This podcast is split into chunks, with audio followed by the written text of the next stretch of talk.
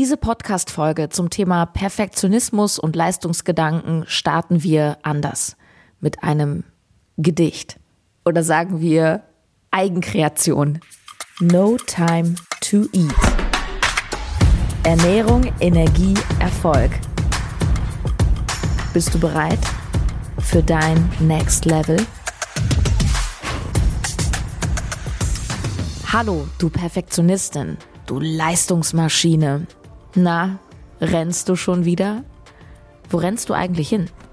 Ach so, zum nächsten To-Do, zum Einkaufen, zum Sport, die Kinder wegbringen, die Kinder wieder abholen, Meetings. Aber wieso beeilst du dich so? Schau mal, wieso feierst du es, dass du eine Aufgabe so schnell erledigt hast? Du packst doch eh wieder eine neue Aufgabe direkt hinten ran. Ich weiß, für dieses Gespräch ist gerade keine Zeit, ist dir alles zu viel, Ruhe ist Stillstand, bla bla bla, langweilig, keine Zeit für Durchschnitt. Und ich weiß, dass wenn es dann doch eine Umdrehung wieder zu viel war, du dann auf der Couch liegst, dich selber voll ablehnst, weil nichts mehr geht, außer vielleicht noch ein bisschen Ben Jerry's Eis, dann denkst du mal wieder an mich und sagst, ja, ja, so geht das nicht, weiß ich, aber, aber, geht doch nicht. Ich, ich bin dein Herz. Ich bin immer da. Und ich lade dich ein, mich öfter zu fühlen und dich mit mir zu verbinden, um endlich deine größte Challenge zu meistern, einfach mal zu sein. Denn im Moment ist alles gut. Und darum geht's doch, dass alles gut ist. Yes, herzlich willkommen. Hier ist Sarah Tschernigow und ja, ich gebe zu, diese Zeilen, die sind so in, in Vorbereitung auf dieses tolle Interview heute so ein bisschen aus mir rausgesprudelt und es hatte schon so einen selbsttherapeutischen Ansatz. Ich erkenne mich durchaus wieder. Ich habe heute einen Interviewgast. Wow, das wird wirklich magisch ähm, von dem wir erfahren, wie das nämlich zusammengeht. Das Leisten, das Erfolgsstreben, Hashtag machen und gleichzeitig sein, ruhen, nichts tun. Er ist Autor, Coach, Gründer der Achtsamkeits Academy. Er hat ein neues Buch geschrieben über Meditation. Das ist gerade rausgekommen und ich habe selber auch schon sehr oft seine Meditation gemacht und weiterempfohlen, auch weil er eine mega Stimme dafür hat.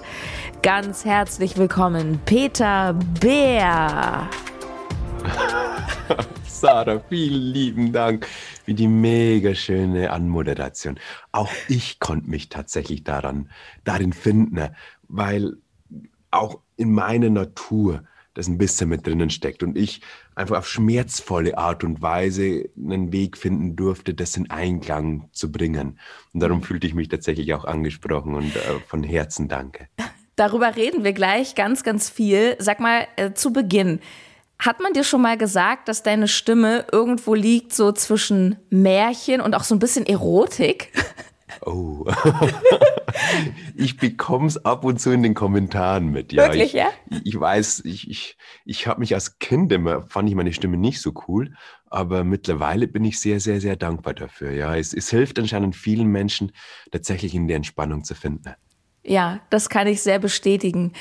Äh, sag mal, was war die längste Zeit, die du am Stück meditiert hast? Mhm.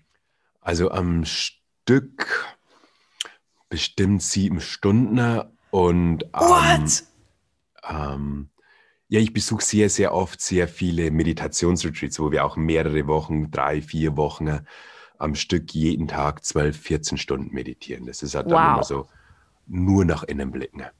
Momentan Ja. ist es schwieriger, weil ich bin junger Papa. Aber dort finde ich auch die ein oder andere Zeit wieder zu meditieren. Aber das längste war so bestimmt sieben, acht Stunden am Stück. Sag mal, wie erklärst du dir das, lieber Peter, dass viele Menschen, gerade so Leistungsmenschen, das im Alltag nicht hinbekommen, sich nur in Anführungsstrichen mal zehn Minuten hinzusetzen. Wieso machen wir das oft nicht, obwohl wir wissen, es ist so gut? Weil weißt du, beim Sport, ähm, da kann ich das immer noch so ein bisschen verstehen, weil Sport ist anstrengend. Aber Meditation tut uns immer so gut. Und wieso kriegen wir das nicht hin? Ja, es ist ganz einfach. Also es hat mehrere Gründe. Der erste Grund ist der ganz einfache. Wenn wir den ganzen Tag gehetzt sind, tausende To-Dos haben, tausende Aufgaben, irgendwie die Zukunft ständig irgendwie vor Augen und dann steckt man trotzdem im Geist noch irgendwie ein bisschen in der Vergangenheit und haben Kinderberuf und all diese Dinge, gerade diese Leistungsperson, die, wie du anmoderiert hast, so viel hasseln. Dort dreht sich der Geist so schnell und die haben auch viele Emotionen in ihrem Körper, die vielleicht auch gerade nicht so schön sind. Verstehst du, da ist vielleicht gerade Unruhe da, da ist vielleicht Anspannung da, vielleicht sind da Ängste da oder andere schwierige Emotionen, die man einfach nicht sehen möchte. Das ist Emotionen und gerade schwierigen Emotionen ist auch emotionaler Schmerz. Es ist das gleiche wie Anstrengung im Fitnessstudio. Und wenn wir dann die Augen schließen, begegnen wir diesen Dingen direkt und dann macht es halt nicht Spaß. Verstehst du? Und gleichzeitig, wenn wir in unser Gehirn blicken, erkennen wir, dass wenn wir in Instagram scrollen, wenn wir nach einem harten Tag am Fernseher rumzeppen, wir immer diese kleinen Mini-Dopaminstöße bekommen. Und unser Gehirn ist süchtig nach diesem Dopamin geworden. Wir haben uns so daran gewöhnt, ständig Dopamin bekommen. Jedes Mal, wenn wir eine E-Mail abarbeiten, gibt es Dopamin. Jedes Mal, wenn wir eine SMS ab, äh, beantworten, gibt es Dopamin. Jedes Mal, wenn wir ein To-Do erledigen, gibt es Dopamin. Das heißt, unser Gehirn ist so süchtig nach diesem Dopamin geworden. Ne? Und Meditation bedeutet, erstmal kein Dopamin zu bekommen. Das heißt, das Gehirn hat tendenziell überhaupt keinen Bock drauf. Und gleichzeitig ist das, was einem dort begegnet, einfach unangenehm zu Beginn dieser Reise. Verstehst du? Ich, ich, ich verstehe das nur zu gut. Ich habe Meditation auch nicht begonnen, irgendwie an Strand in Thailand, wo ich mir dann den Sonnenuntergang gesehen habe und gedacht habe, oh ja, jetzt setze ich mich hin und meditiere und falle in die tiefe Meditation. Ich war echt am Boden, Sarah. Verstehst du? Und dann sich dorthin zu setzen, weil gesagt ist, ich, ich, ich, ich weiß nicht mehr, was ich sonst tun soll. Und ich fange jetzt an, den Mut zu haben, denen Dingen zu begegnen. Und ich lade auch immer am liebsten die Menschen ein, diese Reise anzufangen, wenn es nicht wirklich schon kurz vorm Burnout oder eine Angsterkrankung oder eine Depression ist, sondern einfach schon früher zu lernen, wie ich gesund mit diesen Empfindungen umgehen kann und zu lernen, wie ich meinen Geist beruhigen kann, wie ich mehr Frieden, mehr Balance in meinen Körper bringe, um dann auch wieder die Energie und vor allem die Klarheit zu haben für meinen Alltag. Weil die Sache ist doch die, wer den ganzen Tag hetzt, der hat manchmal Schwierigkeiten, äh, sein Leben wirklich zu priorisieren, um es mal ganz, ganz, ganz vorsichtig auszudrücken. Ja, wir haben ähm, quasi wortwörtlich am Computer ganz viele Tabs offen. Und ähm, ich muss immer so dran denken, dass ja die meisten Menschen, ich nehme mich da total ein, so einen Antreiber haben. Und ich hatte so einen ganz spannenden Gedanken zum Thema Antreiber und Motivation, weil das, was du beschreibst, mit dem wir sind gehetzt im Alltag, da haben wir oft so Gedanken, ich muss noch das machen, ich muss noch das und so weiter. Und weißt was ich so spannend finde, Peter? Es gibt ja einmal diese Menschen, die die sich selber gefühlt gar nicht motivieren können, die kommen nie ins Tun. Und dann gibt's diese Übereifrigen, die Leistungshungrigen, die sind hochmotiviert, die tun die ganze Zeit. Und ich habe ja immer gedacht, so hochmotivierte Leute, Motivation ist ein Privileg. Und ich will dir eine ganz kurze Story erzählen. Ähm, ich hatte vor einem Jahr ein ähm, ein Einzelcoaching mit Tobias Beck.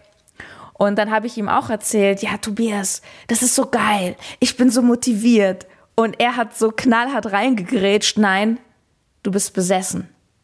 Das ist ein Unterschied. Und ganz ehrlich, Peter, das hat richtig reingehauen bei mir. Das hat mich echt, ja, schockiert. Das war ein harter Spiegel, hat viel mit mir gemacht. Ich habe dann auch viel weniger gearbeitet und Lass uns mal darüber sprechen, weil ich glaube, du nennst so einen harten Motivationsantreiber Mangelmotivation. Was ist das? Ja, also, wenn wir den Menschen betrachten, haben wir ein bipolares Motivationssystem. Das heißt, wir können einmal motiviert werden, vom, wir wollen vom Schmerz weg. Und die andere Motivation ist, wir wollen zur Freude hin. Also wir wollen vom Schmerz weg zur Freude hin. So, wir wollen nicht verhungern, aber wir wollen auch gern was Geiles essen. So. Und und diese zwei Motivationspole gibt's. Und auch wenn wir unsere Ziele verfolgen, gibt's die zwei Motivationspole. Entweder sagt, ich habe wirklich Lust, dort eine Veränderung zu machen. Mich leitet Mitgefühl, Freude, ich habe Bock drauf. Ist, ich genieße das zu tun. Der Weg macht mir Spaß dorthin. Oder ich tue die Dinge im Versuch, und das ist meines Erachtens zu 95, 96, 7, 98 Prozent der Menschen der Fall. Ich tue die Dinge, weil ich mir Dinge erhoffe. Verstehst du?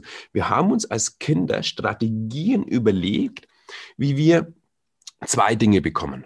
Erstens Sicherheit und zweitens, und das ist viel wichtiger, Liebe. Sicherheit und Liebe sind diese zwei Grundbedürfnisse als Kinder. Und wenn wir als Kinder gucken wir, wie, was, was muss ich tun? Wie muss ich mich verhalten?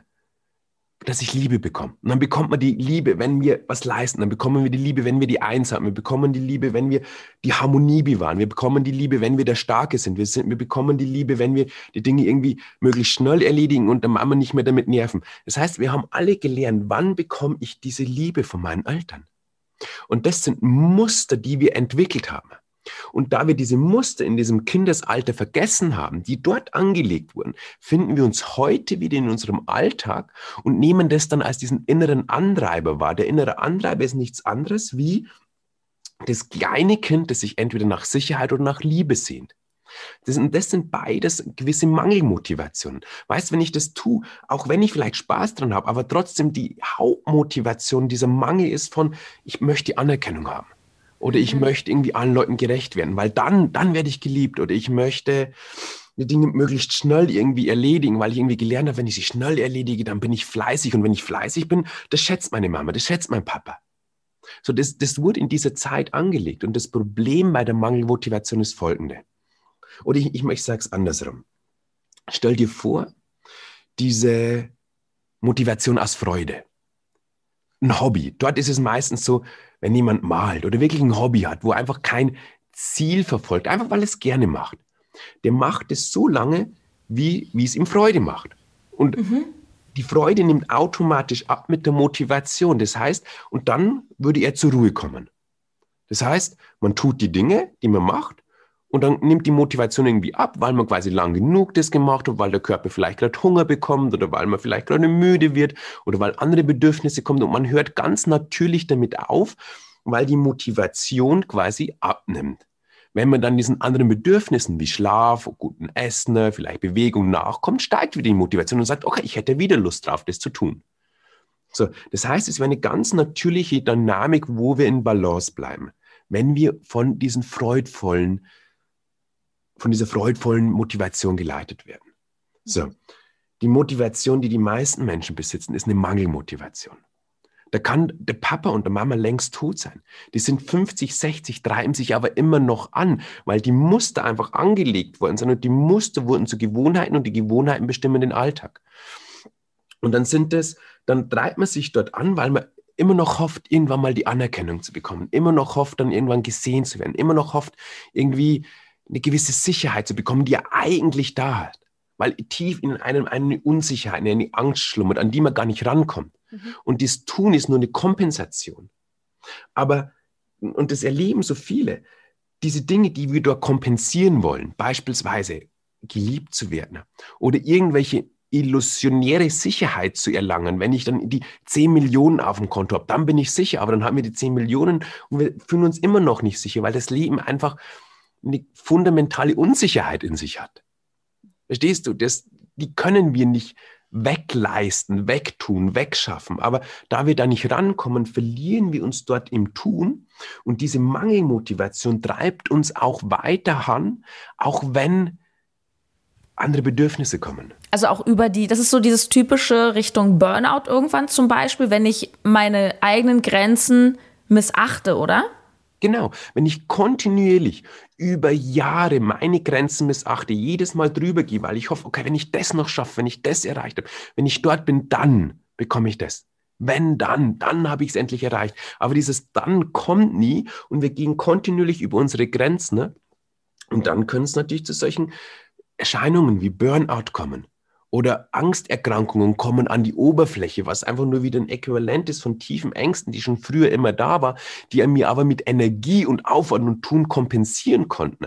Aber dann irgendwann erkennen, okay, ich, wenn mein ganzes Leben lang tue, kriege ich die trotzdem nicht weg und dann kommen sie zum Vorschein oder es kommt eine tiefe Traurigkeit, wenn es in Richtung Depression geht, zum Vorschein. Das heißt, wenn wir das lang genug betreiben, kommen dann diese Dinge ans Licht, die in unserer Kindheit quasi angelegt wurden. Ne?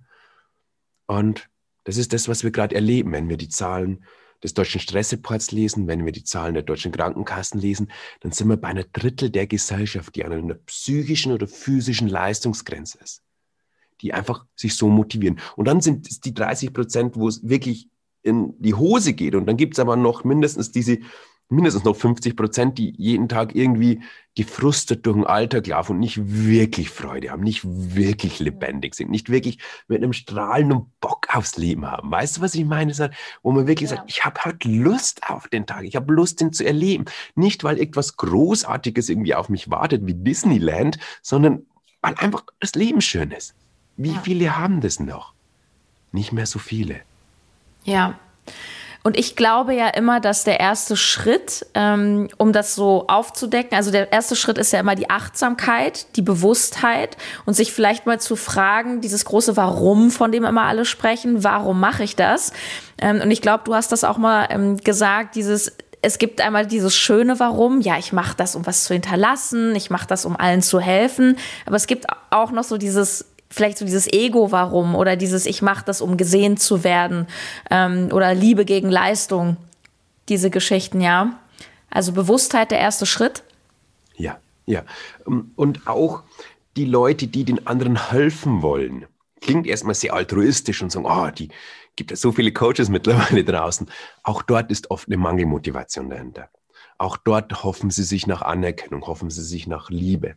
Ich bin überzeugt, dass wir diesen meditativen, diesen achtsamen Weg gehen müssen, um wirklich authentisch in eine in diese, in diese freudvolle Motivation zu finden, in diese, mhm. in diese Fülle-Motivation, nenne ich sie jetzt einfach mal, zu kommen. Mhm. Weil, weil wir in der Meditation entdecken, okay,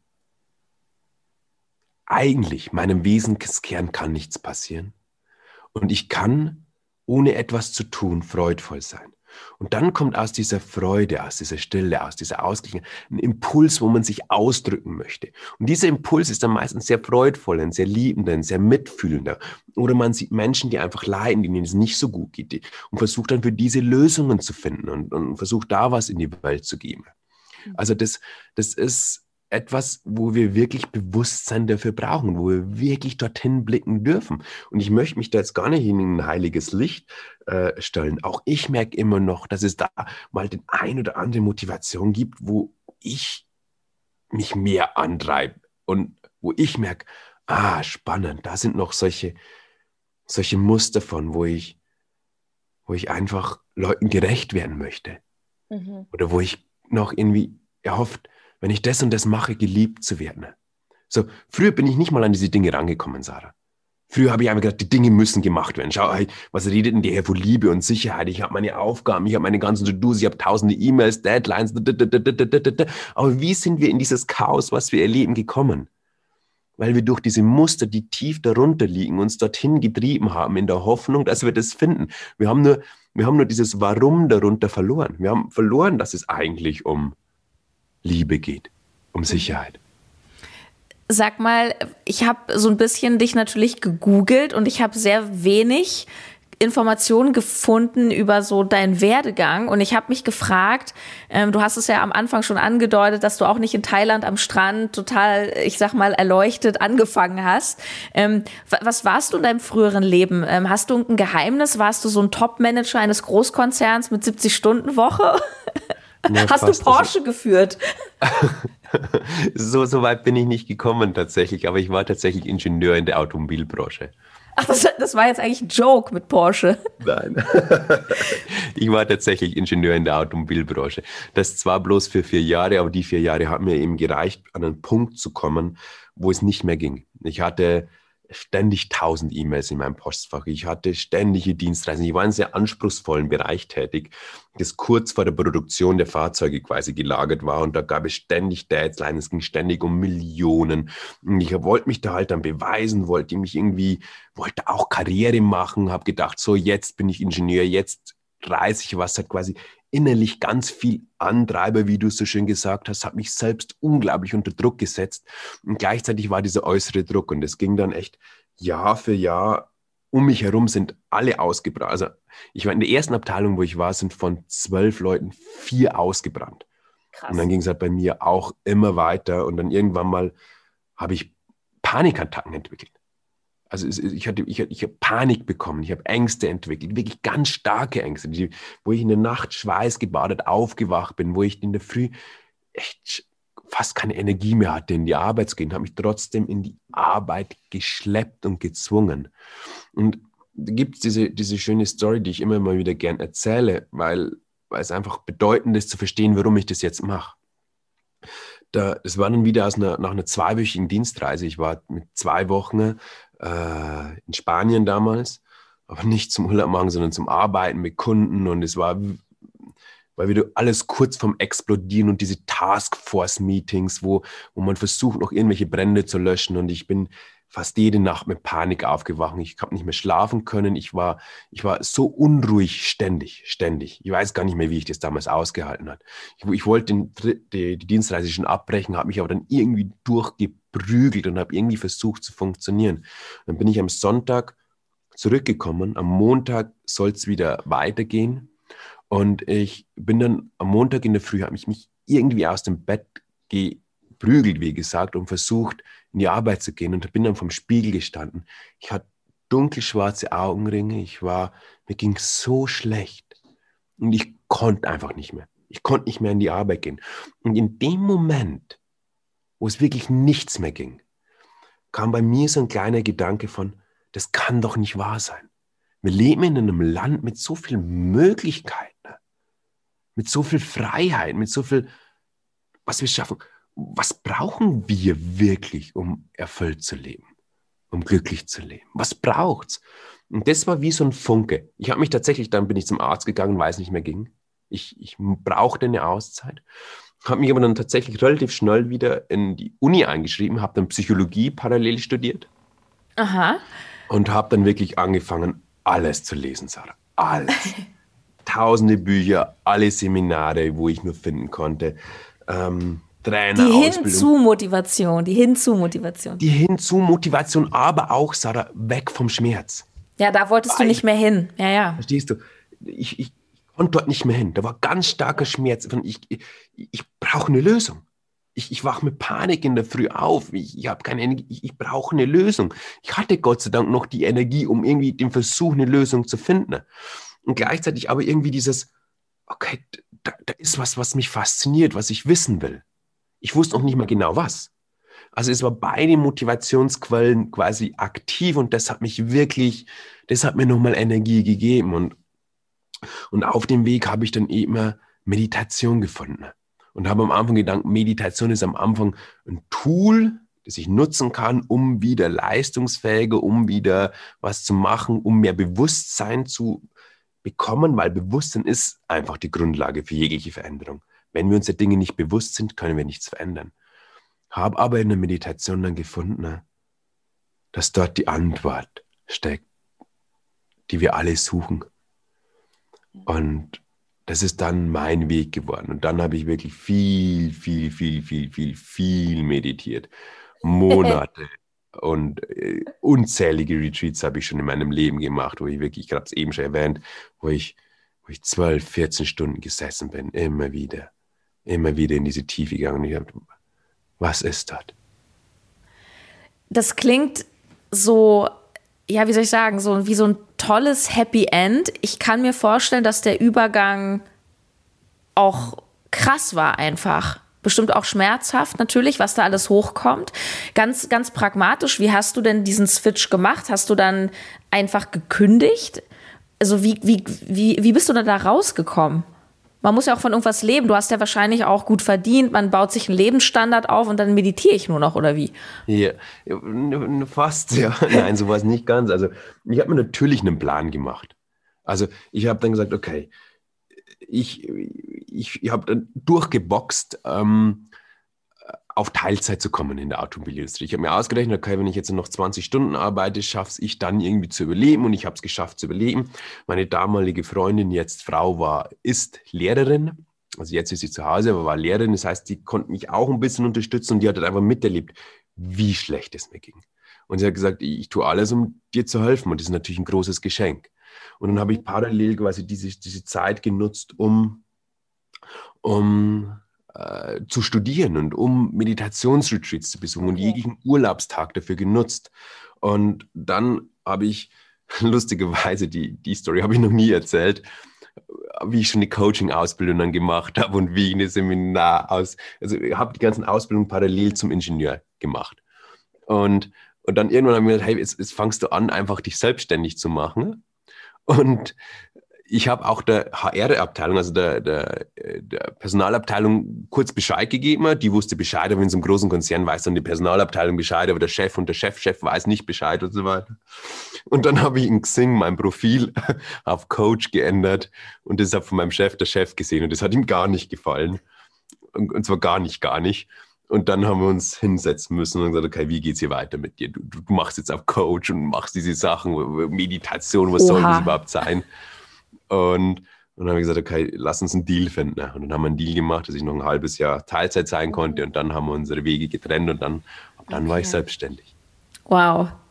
Danke für diesen Einblick, Peter. Wirklich unglaublich spannend. Ich hänge dir an den Lippen. Ja, cool. War echt eine, eine krasse, krasse Zeit in meinem Leben. Und ich dir. Da waren wirklich beide Motivationspole da. Also natürlich Sicherheit, Überleben. Ich brauchte die 20 Stunden. Ne? Aber gleichzeitig mein Herz war komplett woanders. Wie lang ist denn das her? Ähm, sieben, acht, acht Jahre? Nein, länger. Neun Jahre? Acht Jahre? Doch acht Jahre. Lieber Peter, bevor wir jetzt gleich ähm, in so einen Ausblick gehen, ja, und die Menschen, die zuhören, noch ein bisschen an das Thema ranführen, ähm, würde ich gerne mein Lieblingsspiel mit dir spielen. Das habe ich schon lange im Podcast nicht gespielt. Und zwar heißt das Sarahs Super 7. Das sind sieben Fragen mit schneller Antwort aus dem Bauch raus. Auch ein bisschen, ähm, wie soll ich sagen, provokativ. Bist du bereit? Ja, ich bin bereit. Meditieren im Sitzen oder Liegen? Sitzen. Hast du in letzter Zeit mal eine Meditation ausfallen lassen, weil du doch lieber arbeiten wolltest? Ja. Danke für deine Ehrlichkeit. Woran denkst du beim Meditieren? Äh, alles mögliche, Gedanken kommen, Gedanken gehen, irgendwann wird still. Aber der darf alles machen, was er will. Kannst du auch schreien und richtig ausrasten? Ja. Jetzt bin ich neugierig. Was sind das für Situationen? Mittlerweile erlaube ich wirklich es war eine ganz lange Reise von, ich setze eine Maske auf, ich versuche zu funktionieren, zu mir wirklich erlauben, genau so zu sein, wie ich bin, Sarah. Es war mein Mantra über Jahre. Ich darf genauso sein, wie ich bin. Ich erlaube mir so zu sein. Und ich bin wirklich ein verrückter Typ geworden. das heißt, es kann ja mal sein, dass ich in der Stadt irgendwie das Rumblödeln anfangen, um es mal wirklich vorsichtig auszudrücken, wenn gerade dein Impuls da ist. Das heißt, ich bin sehr frei geworden von dem, was andere über mich denken könnten. Und da kann es auch mal sein, dass ich einfach vor Freude mich damit ausdrücke. Und ich, mein Sohn bringt mich teilweise auch an meine Grenzen. Der, das ist ein richtig lebendiger, kleines, wundervolles Wesen. Und und das ist mein bester Lehrer momentan. Das glaube ich. Aber ich werde nicht laut bei ihm. In welchen Momenten gehst du dir selber auf die Nerven? Oh wow, wann gehe ich mir selbst auf die Nerven? Auch wenn ich so weinerlich bin. Hm, damit, also es gibt noch äh, so, so, so eine Traurigkeit, ist eine Emotion, die ich mir zwar erlaube, aber ich merke, dass ich manchmal genervt von mir bin mhm. wenn ich so weinerlich bin. Also ich nehme dann, ich, ich, ich merke das, ah, da ist eine Traurigkeit mal da, kommt ganz selten vor, äh, dass da noch was übrig ist, aber dann merke ich die, will dir auch Raum geben, das ist das, was ich, äh, um, um da einfach, dem einfach Raum zu geben, damit es gehen kann. Aber ich merke auch, wenn das da ist, bin ich manchmal genervt von mir. Ja. Aber relativ selten. Ich bin selten, ich erlaube mir wirklich zu sein, wie ich bin. Also da, da ist schon, da passiert selten, dass ich mir nicht mehr so erlaubt zu sein, wie ich bin. Hast oder hattest du im Lockdown Angst um dein Unternehmen? Nee.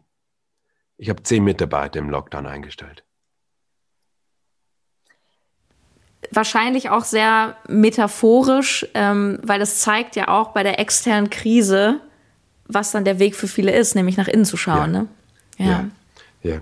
Also ich, Ich bin ehrlich, Sarah. Langsam freue ich mich, wenn es vorbei ist. Ich glaube, wir alle wünschen uns wieder so ein bisschen Normalität ja. in Anführungszeichen. Wir alle wünschen uns wieder ein bisschen mehr Freiheit. Und, und auch ich, heute Morgen, heute Morgen sagt meine Frau, ich muss dir vorstellen, sie ist junge Mama, mein Sohn ist jetzt zwei Jahre, sie ist im Kleinen zu Hause und sie sieht seit Monaten eigentlich nur dieses Kind und wir versuchen uns schon an die Regularien zu halten und dadurch ist halt einfach wenig sozialer Kontakt möglich. Ich habe Gott sei Dank in meinem Beruf immer noch Kontakt, zum Beispiel jetzt mit dir, auch wenn es virtuell ist. Aber ähm, sie sitzt seit Monaten zu Hause und wie sie heute früh wieder gehört hat, Lockdown wird verlängert, dann hat sie gesagt, oh Gott, und sie, ich habe gemerkt, wie sie richtig genervt wird. Und dann habe ich sie tatsächlich nach fünf Minuten in den Arm genommen und gesagt, okay, ich verstehe, dass du genervt bist. Ich kann sie wirklich verstehen. Und wenn wir gerade nichts tun können, was ist gerade schön in unserem Leben. Und wie ich sie in den Arm genommen hat, ist ein kleiner Mann rangelaufen und hat sie auch so am, also am Bein umarmt, oh, um einfach den Fokus wieder woanders hinzubringen. Aber äh, das ist schon was, glaube ich, jedem gerade so ein bisschen auf den Nerven geht. Und ich sehe es trotzdem als Chance. Ich weiß, dass gerade wenn so eine Phase ist, wir ungern nach innen blicken, weil wir einfach dann gerade diese unschönen Emotionen sehen. Aber das ist diese Chance zu sagen, lass uns doch jetzt das nutzen, um innezuhalten. Mhm. So um mal am Abend zu meditieren, um mal ein bisschen langsamer zu machen. Oder wenn ich im Homeoffice bin, mir vielleicht einen Rhythmus zu suchen, wo ich sage, okay, ich baue mir zwischendurch so Meditationsphasen ein. Schau, wenn wir im Office sind, wir wissen das, ich bin damals auf die Toilette gegangen, Sarah. Ich habe ich versucht dann damals in, in, als Ingenieur noch irgendwie Meditation in mein Leben zu bringen. Und ich konnte, habe mich da, habe es mir nicht erlaubt. Jetzt würde ich es mir erlauben, aber ich habe mir nicht erlaubt, irgendwie im Drehstuhl zu sitzen und zu meditieren. Also bin ich immer auf die Toilette gewandert und habe mich dorthin gesetzt. War natürlich nie, war natürlich schön, wenn, wenn ich alleine war, aber wenn dann noch jemand gekommen ist, war's, war die Ablenkung da. aber so, wenn jetzt Homeoffice ist, vielleicht zu sagen, ich stelle mir den Wecker auf eine Stunde Arbeit und dann setze ich mich einfach fünf Minuten hin und bin einfach mal da. Folgt mein Atem. Erlaubt, dass Gedanken kommen, Gedanken gehen. Erlaubt, dass meine Emotionen, erlaubt, dass ich gerade gelangweilt bin und denke, oh, warum sitze ich jetzt fünf Minuten da, ich könnte doch was arbeiten. Erlaubt, dass die Gedanken da sein dürfen. Und sitze einfach fünf Minuten da. Und das tut uns so gut. Das heißt, es gibt wirklich eine Chance in dieser Krise, wie es immer so schön heißt. Jetzt nicht nur unternehmerisch, aber auch persönlich. Mhm. Jetzt haben wir die Super 7 doch gesprengt. Das macht nichts. Es war so schön. Ja, ähm, ja danke. Mega schönes Format. Ähm, ein Satz, den Perfektionisten und Leistungsmenschen sich öfter selber sagen sollten.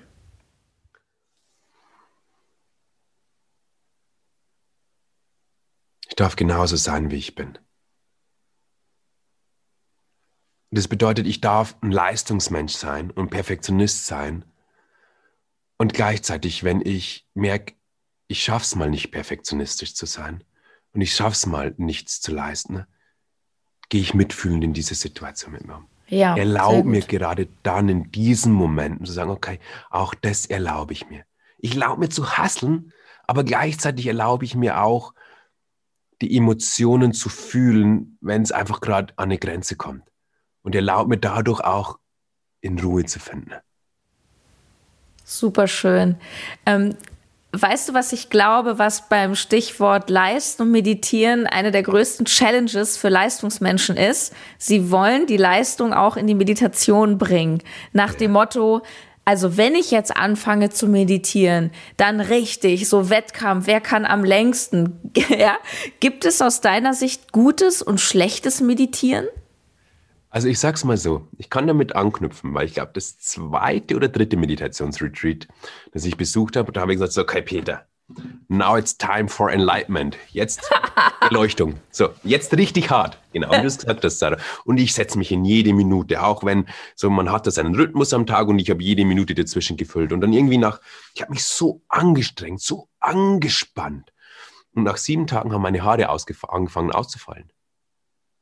Re ähm, an meinem rechten Hinterkopf entstand dann so ein kreisrunder Haarausfall, der dann irgendwie nach zwei Tagen irgendwie drei Zentimeter hatte ich keine Haare mehr. Was eine Autoimmunerkrankung ist, weil quasi mein Körper hat sich selbst angegriffen, weil ich mich so unter Druck gesetzt habe. Das ist ja krass. Und als ich das dann wahrgenommen habe, und merkt, fuck, ich will hier gerade irgendetwas erreichen, irgendwo hinkommen, aber es geht einfach nur darum, das wahrzunehmen, was gerade jetzt da ist. Und dann kannte ich los. Und dann haben tatsächlich auch die Haare auf, aufgehört auszufallen. Ich möchte es mal sogar noch ein bisschen anders sagen. Es ist tatsächlich gar nicht so schlecht, Sarah. Jetzt pass auf. Weil gerade zu Beginn, es, gibt so verschiedene Phasen in der Meditation, wenn man das in Phasen unterteilen möchte. Und eine erste Phase, die braucht Energie. Die braucht Commitment. Weil wir haben hier in, in dem Buch, das ich geschrieben habe, über Meditation, im Buddhismus heißt es immer Affengeist. Das ist dieses kleine Äffchen, das von Gedanke zu Gedanke springt, die Zukunft, in die Vergangenheit und, und so weiter. Das war vor ein paar tausend Jahren. Im Buch nenne ich das King Kong of Ecstasy. So, durch diese Leistungsgesellschaft, durch diese Konsumgesellschaft ist es nicht mehr ein Äffchen in unserem Kopf, sondern King Kong. Und der hat noch Ecstasy bekommen. Das heißt, der wütet dort rum. Und dort darf es am Anfang wirklich Disziplin und, und, und, und sozusagen Commitment brauchen. Und sagt, okay, wenn mein Geist abdriftet, ich hole ihn zurück. Wenn er abdriftet, hole ich ihn zurück. Das ist die erste Phase, um einfach diese Stabilität in den Geist zu bringen. Das ist ein Geistestraining. Das ist wie ein Muskeltraining. Das ist wie, wenn du sagst Sport, Fitnessstudio. Zu Beginn ist es dieses Geistestraining. Zu einem, wenn, wenn der Geist aber dann mal für einen längeren Zeitraum stabil ist, sagen wir mal über 10, 15, 20 Minuten, kann ich dann beginnen, diese Disziplin Stück für Stück loszulassen. Ne? Und das ist ganz wichtig, diese, diese, diese Transition zu, zu merken, ah, mein Geist bleibt automatisch jetzt hier. Und das kann, das kann eine Zeit lang brauchen, bis das passiert. Und dann einfach dieses Loslassen. Erlauben, dass alles da sein darf. Der Geist bleibt präsent und es darf alles sein. Und dann kann es sein, dass Emotionen kommen, dann kann es sein, dass dieses Purification, dieser Reinigungsprozess kann. Es kann aber auch sein, dass so meditative Freuden auftauchen, dass wir unglaublich viel Liebe fühlen, dass wir unglaublich uns verbunden fühlen, dass, dass gibt ganz, ein ganzes Sammelsurium an Erfahrungen, die sich dort eröffnen können. Aber ganz wichtig wieder an alle Leistungsmenschen, nicht sagen, okay, ich setze mich hin und jag diese Erfahrungen, sondern das, was jetzt gerade da ist, dem gebe ich Raum. Dem erlaube ich da zu sein. Also es ist nicht mal so schlecht. Disziplin, im, ich komme aus dem Zen-Buddhismus, ist ein fester Bestandteil davon. Also nutzt es als Stärke, aber lass dich davon nicht kaputt machen.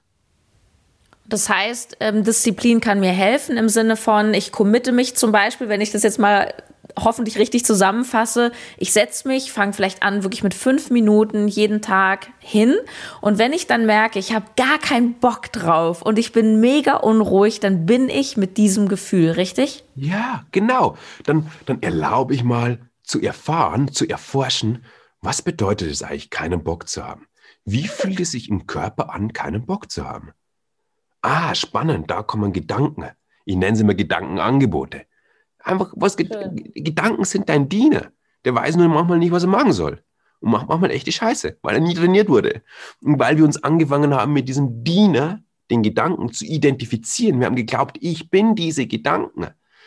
Aber sind wir nicht. Kleines Geheimnis. und ja. Schön. Mach weiter, es ist so schön. Ja, also wir dann zu erkennen, ah, und das kann jeder ganz schnell. Jeder kennt es, dass er seine Gedanken wahrnehmen kann. Und Gedanken sind ja dann ein Objekt. Und du bist das, was diese wahrnehmen kann. Das heißt, ah, spannend, da kommen Gedanken.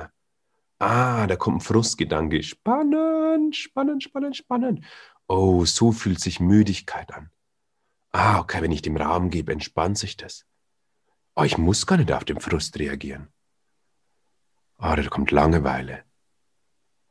Oh, da kommt Entspannung. Freude. Verstehst du? Du kannst Super. alles, egal was du da hast, erforschen.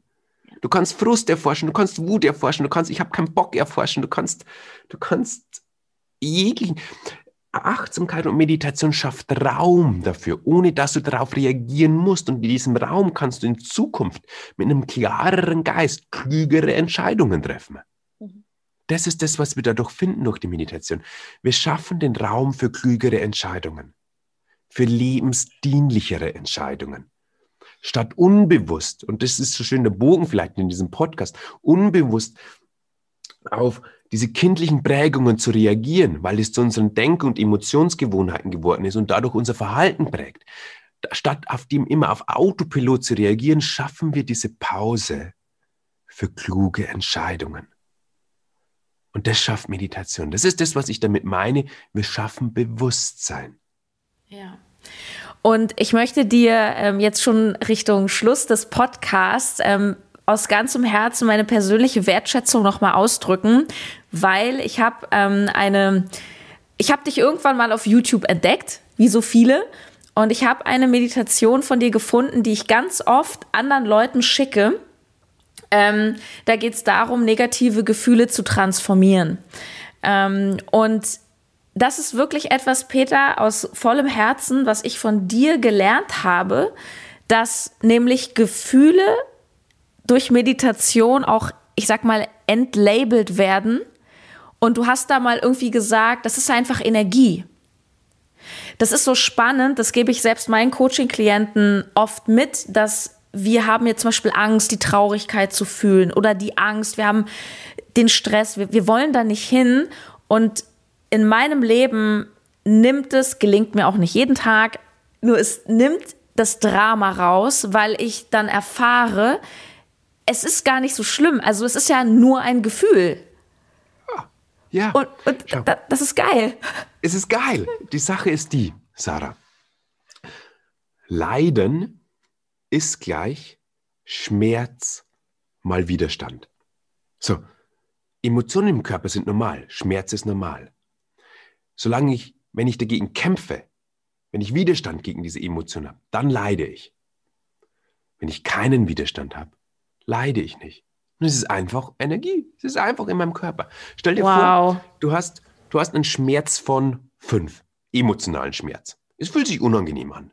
Aber du kannst das gleiche gilt für physischen Schmerz, für jegliche Form von Schmerz, für jegliche Form von, wo wir im Leben kämpfen. Und da gibt es genug Felder. Sagen wir mal fünf. Und wenn du einen Widerstand von zehn hast, dann leidest du sozusagen 50. Wenn du gar keinen Widerstand hast, oder wenn du nur Widerstand von eins hast, hast du nur Leiden von fünf. Und wenn du gar keinen Widerstand hast, leidest du nicht. Dann ist es einfach Empfindung. Und du kannst Empfindung friedvoll so wahrnehmen. Schau, der Buddha, ein Hund, der Papst, alle haben Emotionen, alle haben Gefühle, alle haben Schmerz. Nur ist ein wesentlicher Unterschied, wie ein Buddha, ein Zen-Meister oder der westlich geprägte Erwachsene mit dem umgeht. Mhm. Die Befreiung davon, es ist den Widerstand aufzugeben. Denn dann ist kein Leiden mehr da, sondern Frieden. Mit egal, was ist. Ja. Und ich, ich muss sagen, ich finde das so süß, alleine heute deine Instagram-Story, wie du so mit deinen Themen umgehst, auf deine Art, ähm, wo du dann so gesagt hast, könnt ihr das sehen? Ja, das sind meine Augenringe. Das macht gerade was mit mir. Ja, das darf da sein. Ich finde es wundervoll. Oh, Dankeschön. ähm, lass uns einen Satz gerne oder auch zwei Sätze zu deinem Buch zum Schluss sagen. Also ich habe auf jeden Fall richtig Lust, es zu lesen, aber ich möchte auch kritisch fragen. Beim Meditieren geht es doch ums Tun. Warum soll ich ein Buch drüber lesen? Hm, spannend. Eine sehr gute Frage. Und würdest du einen Zen-Mönch, einen Zen-Mönch würde mir dieses Buch gegen den Kopf hauen? So, so, das heißt, es geht wirklich ums Tun. Es geht ums Praktizieren. Und in dem Buch geht es vor allem gerade zu Beginn darum, die grundlegenden Dinge zu verstehen. Verstehen, wie gehe ich mit meinen Gedanken um? Weißt du, wie begegne ich denen in meinen Gedanken? Ich war jetzt vor letzte Woche beim, bei meiner Friseurin, der ich, der ich versprochen habe, ein Buch zu schenken, weil sie genau diese Frisur mir geschnitten hat, wo jetzt ein Buchtitel ist. Und sie sagt, okay, ich probiere das schon so oft mit der Meditation, aber da sind immer wieder Gedanken da und die, die Gedanken gehen nicht weg. Wenn wir nicht verstehen, dass es nicht darum geht, nicht zu denken, sondern Gedanken dürfen da sein. Die dürfen da sein, dürfen machen, was sie wollen. Nur wir, Suzuki Roshi, einer meiner Lieblingssteinmeister, hat es so schön immer gesagt, da ist eine Vordertür und eine Hintertür in deinem Kopf. Gedanken kommen, Gedanken gehen. But don't serve them tea. Gib ihnen keinen Tee. Lass einfach Gedanken sein. Wenn wir diese Dinge verstehen, wenn wir die Dinge wissen, dann können wir leichter damit umgehen. Wenn es zum Beispiel um die Emotionen geht dann kennt jeder diese, diese, diesen, diesen flapsigen Spruch von, das kommt aus der buddhistischen Psychologie, so Emotionen annehmen, das ist die Lösung. Ich habe das auch am Anfang gehört, aber wie, was, was mache ich da? Hä? Und für mich hat es Jahre gedauert, bis ich verstanden habe, was es wirklich bedeutet und habe halt da einfach Wege gefunden, wie ich sage, das kann jemand, der nicht jetzt zehn Jahre meditieren muss oder nicht diesen langen Leidensweg gehen muss wie ich, weil ich habe echt, Sarah, ich habe lang gebraucht. weil ich ein Sturkopf bin und weil ich nicht die Informationen hatte. Verstehst du? Und dann, wenn wir lernen, ah, okay, ich gehe in den Körper. Ah, das bedeutet Leiden. Leiden bedeutet Widerstand. Aufgeben. So, und, und, und wenn wir das so, so, so ein paar Dinge an die Hand bekommen, dient es uns. Du musst es dir vorstellen, am Ende ist es so, du möchtest eine Reise gehen. Und diese Reise geht über Berge und Täler und Flüsse. Wenn ein Fluss vor dir ist, dann dient dir ein Boot. Das heißt, es ist cool, dass du ein Boot hast. So ein Buch kann ein Boot sein, um über einen Fluss drüber zu kommen. Wenn du aber dann am Ende dieses Flusses dieses Boot ständig auf den Rücken mitschleppst, dienst dir nicht. Das heißt, lerne Dinge, praktiziere sie, prüf's in deinem Leben und dann lass sie auch wieder gehen. Lass es gern wieder gehen, aber nimm die Dinge mit, die du gelernt hast und vor allem erfahre diese Dinge. Am Ende geht es um Erfahrung. Das ist der Grund, warum es zum Beispiel in diesem äh, Buch hier gibt es so einen Bereich, wo man dann als Leser rein kann, wo ich glaube sieben geführte Meditationen sind zum jeweiligen Kapitel, weil ich so so greifbar wie nur möglich machen wollte. Ich will nicht irgendwie ein leeres Werk, wo ich danach denke, ah, ich habe ein paar coole Informationen, die ich irgendwie auf einer Cocktailparty mit anderen teilen kann, sondern wo ich wirklich in die Erfahrung komme und das zu meinem mache und das in meinem Leben implementiere. Und du hast vollkommen recht. Am Ende wenn du all dieses Wissen dieses Buches in deinem Kopf hast und nichts damit machst, ist es wertlos. Es geht ums Praktizieren. Das ist dann das, was Wissen in Weisheit verwandelt. Yes. Ja. Yes. Och, lieber Peter, es war ein so schönes Gespräch. Ich bin wirklich ganz berührt und ich kann es gar nicht abwarten, gleich zu meditieren. Du hast es geschafft. Ich danke dir also so sehr, dass du, ähm, dass du da warst. Ähm, und wir werden demnächst auch auf deinem Instagram-Kanal ein Interview machen, wo wir mal über Achtsamkeit, Meditation in Kombination mit Ernährung sprechen. Freue ich mich auch total. Und ich überlasse dir das Schlussplädoyer. Vielen Dank, lieber Peter. Oh wow, Schlussplädoyer. Ich hoffe, ich konnte den einen oder anderen damit berühren, sich auf diese Reise einzulassen. Schau, wenn wir ständig in unserem Alltag hetzen, ständig irgendwelchen Dingen hinterherlaufen und nie innehalten, dann macht dieses ganze Hinterherlaufen keinen Sinn, weil wir nie gelernt haben, den Moment zu genießen. Und am Ende geht es darum, was für Erfahrungen machen wir. Und wenn wir unbewusst durchs Leben hetzen, machen wir keine Erfahrung. Wenn wir aber lernen, Moment für Moment es bewusst wahrzunehmen, dann leben wir wirklich. Wow, was für ein Interview, da steckt so viel drin. Ähm, ich habe mir selber das Gespräch schon zweimal angehört, weil ich das einfach so toll finde. Und ich kann sagen, dass ich auch selber vor einiger Zeit wieder ein bisschen mehr in diese Meditationsroutine reingekommen bin. Und das tut mir selber sehr, sehr gut. Ja, ich habe noch was für dich. Und zwar, Peter und ich, wir haben gesprochen und äh, möchten gerne zweimal ein Buch von ihm verlosen. Was darfst du dafür tun?